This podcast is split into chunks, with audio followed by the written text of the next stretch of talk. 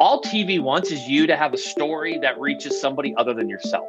So pitching yourself and your product doesn't provide value to their audience. Welcome to this episode of The Unnoticed Show. I'm delighted to have with me Eric Mitchell, who is joining us from LifeFlip Media. Eric, hi, welcome to the show. Hey, thanks. It's great to be here. Now, Eric lives in the town Beaverton, which is obviously the home of Nike uh, and is a beautiful place.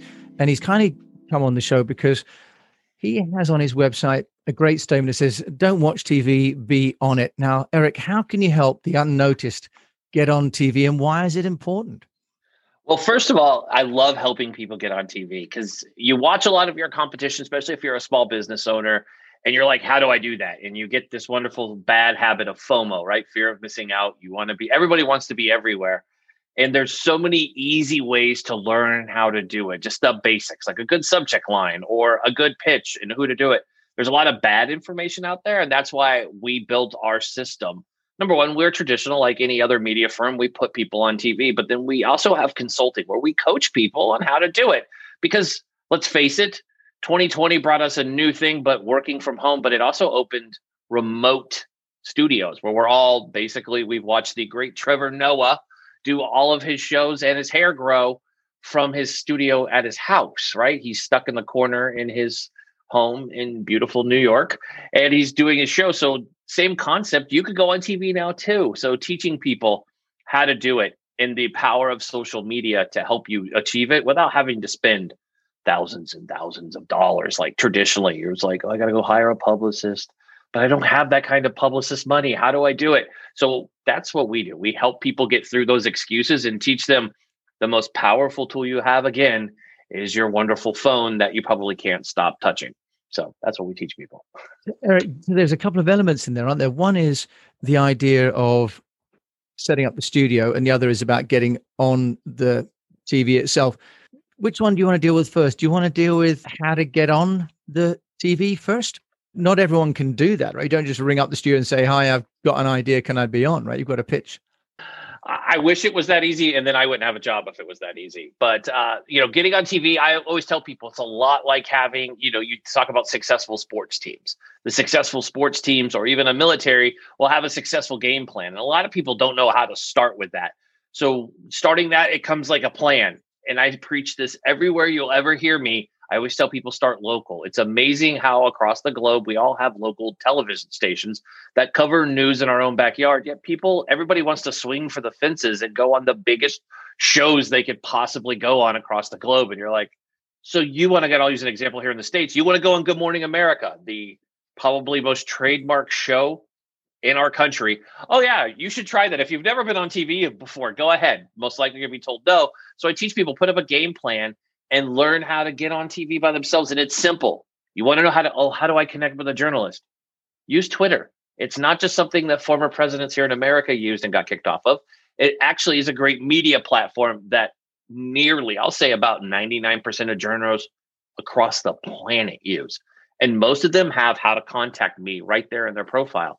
And you actually get unique things off of that. So I'll preach just for a second. But you learn a few things. One, you see what they report about. So you kind of get to know that. And some of them share their personal life. Uh, I have a good friend of mine. He's a sits at a national, he's a national anchor on a big national show here. I happen to know he's a die-hard Arkansas Razorback sports fan.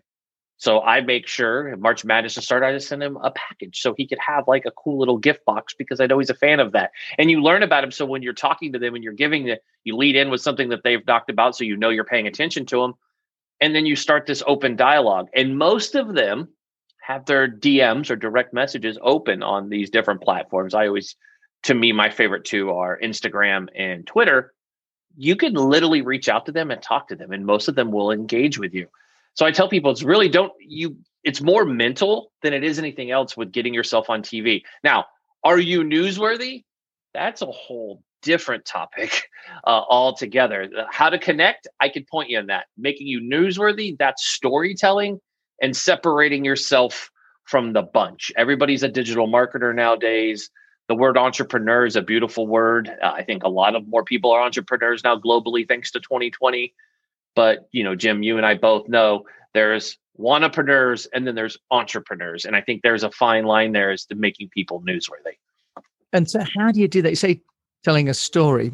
Are there certain kind of stories that lend themselves really well to TV, some to radio, some to print, for example, Eric? Because uh, you know, not all stories are easy to tell. I mean, if you do about cookery shows, for example, visually very appealing, kind of hard for radio, right? So- you know, it's true, and I and I'll say this, and radio and podcasters will love me for this.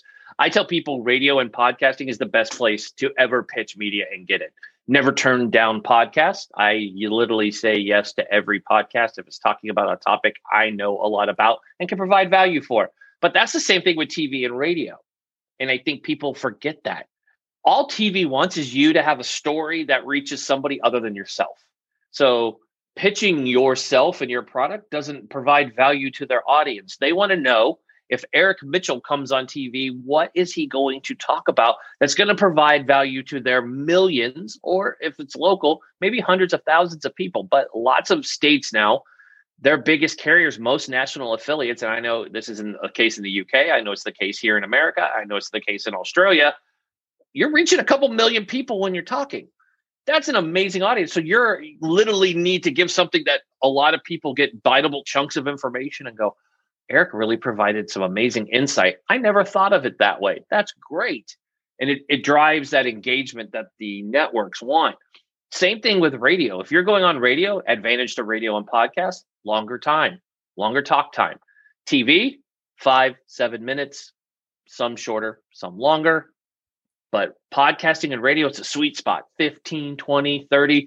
Or if you go on Joe Rogan's show, you get three hours. Uh, it's it's, it's those kind get, of back yeah. and forth. If you can you get on, get on there. That's yeah. the everybody wants Joe Rogan, but I, I think again, going back, if you look at it, people are consuming digital data, digital audio now more than ever. You see podcasts are huge. You see the money Spotify spent in 2020 on the very guy we're talking about, Joe Rogan, right? $286 million or some ridiculous number like that and growing. You see all these platforms that have podcasts on, just like yours, your amazing audience reach. And then you think of radio. Radio still, we ride in our cars. Not everybody syncs into their Apple Play or whatever in their car. I mean, we have Apple Play, but we still listen to radio because we like our satellite radio because we can listen to whatever we want. And I think people need to remember that. Don't just put I want to be on TV, hit podcasters up. You can get on there. And there's advantages. If you don't mind me sharing, Jim, the advantages to radio and podcasting over, say, national TV is yeah, breaking news rarely affects you. Ra- breaking news rarely affects you. So you don't have to worry about anything crazy. Uh, there's natural disasters and those kind of things that obviously take it, but you're still going to go on if you know somebody say gets interviewed by Oprah and causes a big scene, that doesn't bump people from news stories. Uh, you know, hmm. if you're orange and you say controversial things on Twitter, you still won't get bumped from radio and podcasts. Now, national TV said people will cause that because you could see up people getting bumped. I mean, that happened this morning because of an event that happened last night here in the States. So it's all, I always tell people go for radio and podcast because you're guaranteed to get your media. And you could do a radio tour and literally it's three hours of your time and you literally can talk to seven people so figure out how to do a radio tour and you're in the money just radio is fun. I, I love it and i always tell people practice there because you can mess up on radio and you can have a bad hair day and nobody knows. So eric we did touch on earlier before we started recording about uh, clubhouse and uh, a few people have mentioned it. What's your view? Because if podcasting is one of the great mediums clubhouse seems to be growing as this kind of chat area this uh, live chat. Do you think it's good for for the unnoticed or is it kind of almost too random for it to be valuable? You know i love that question and i'll answer it this way. From what i've seen in my experience i've had it since uh, the beginning of december since i started getting into clubhouse. It's hit or miss. I prefer the unknowns. I do rooms every tuesday night and i'm going to do a plug shameless plug just because i will because we're talking about it and because we provide value and i think that's i believe in service of giving back and providing value to the unknown and the people who have the voices that don't get heard. Our room, that's our mission is to folks will come in, they get Q&A with leaders of industry. We always have myself and I bring in my peers, fellow publicists, PR folks. We'd love to have you on Jim if you ever have time. We also yeah. bring in producers, on air hosts and literally you get to have q&a with these people that you would never get to sit down with and have this conversation so answer your question yes in our rooms that we go to that are very media related yes they're so helpful because people who are learning like last night i'll give a for instance we had a four hour room i mean how many conferences do you go to it's four hours of people willingly 1100 people willingly sat through that with us wow. i don't know apparently they really liked my voice yeah. but they sat through and we helped people answer questions. How do I pitch? Where do I start? How do I start? How okay. long of a pitch should I have? And it was fun to bring people up who are like, I started a brand, but we don't know what we're supposed to do. From a branding point of view, it sounds like it's a really good way to have to have dialogue, right? Too. Now, I think you've raised a couple of really cool things there about the need to be incremental and about creating opportunities to kind of to try out your message because that's one of the key things that we work with clients, you know, is the repetition, right, to get better. Now, you did also mention, though, uh, at the beginning of the interview about preparing your home for becoming a studio. So, Eric, can we just talk about that? Because we still see, even on the BBC, people dialing in and they're staring down at a computer and uh, they've got a bookshelf running through their head. I'm kind of amazed in this day and age. Can you give us some tips for those people listening and me too. Hey, the UK takes the cake so far for what was seen in the background on somebody's bookshelf. so let's just say that was a winning moment that we use as a screenshot of things to make sure when you do a backdrop, you check what you have on your shelves. Yeah. Uh, mine are strategically placed. If you're looking over my shoulder, you see my good friend Baby Yoda.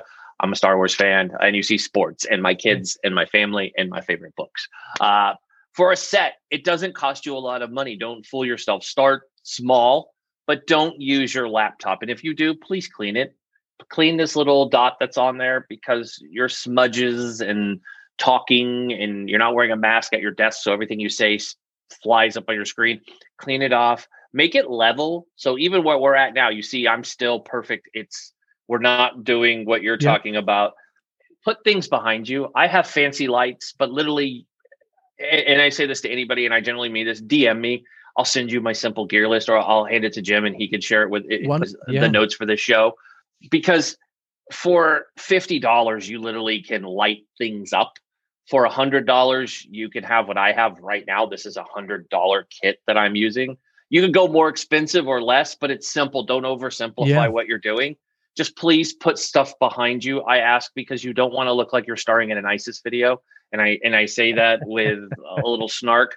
But you know the people I'm talking about. They got the white wall behind them, and they look yeah. like they're being held hostage. You don't want to look that way, and just yeah. You want to just don't overthink it, and and go on YouTube. I preach this. YouTube, YouTube, YouTube. You can learn how to light YouTubers. They may not go on TV, but those folks are experts, and they love talking. So find a YouTuber, and they literally have how to light your everything properly and then you ask them and they'll communicate with you because they love engagement yeah. and they'll just be like sure and they'll help you youtubers are how i have all of this my friends are youtubers i'm like how do you do it that's why i got the fancy colored lights and stuff because if not yeah. I'd probably look like I was starring no, in a prison video. So no, it's going to say because with the with the red hat and the lights, it looks like you're in some kind of Santa's grotto over there. It's, it's looking very nice in Beaverton compared to my yeah. slightly more. I love it uh, sort of Scandinavian look with my Beijing poster. Now, here's a question, then, Eric, for you: uh, Should you use a virtual background, a green screen, or should you just go authentic? Oh, that question that that has that has some caveats there. If yeah. you're going to do a green screen, do it right. Sink it in so you don't have the motion glare when you move. Your hands look like they're cut out. And there are ways. There's amazing things you can even strap over the back of your chair where it's nice, snug, and tight that you have a beautiful backdrop.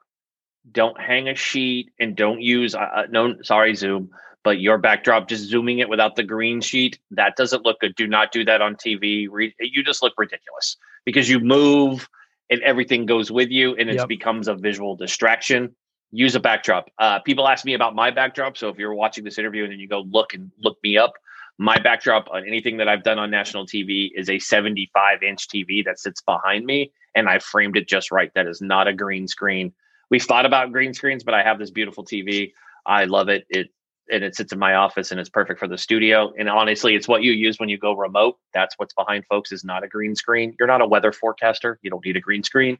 But if you're going to do green screen for Zoom calls or anything, literally, I, it's I've seen it on everywhere. It secures to your seat and it's yeah, perfect. I bought one of those yeah. Webarounds. The uh, the only problem is that that you have to get one that's such a, a large diameter that it's like something yeah. out of Star Wars. You know, every time you move, right? Uh, it, it kind of knocked on my walls. So I, I, decided in the end to go for just the the natural. So that's great, Eric. So in terms of people sort of managing their own content, Eric, how can you help people uh, to take what is their authentic message then and and keep it going over time? Because one of the challenges for people is the consistency, isn't it, of PR? I work with many clients who say, I've said this once, I want to move on to my next message.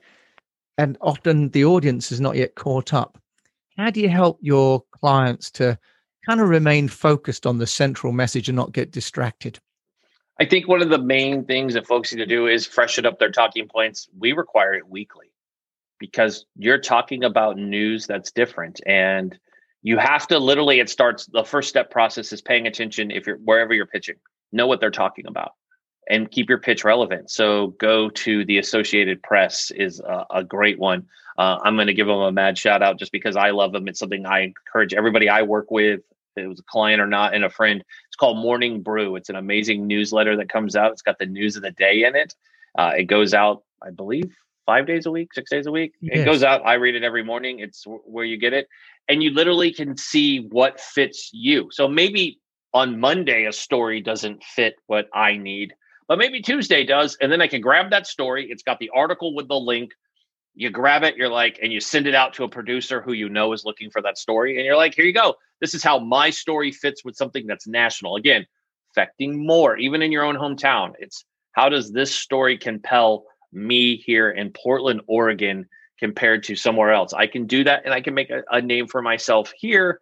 And then national's like, hey, we really want Eric on national to talk about it.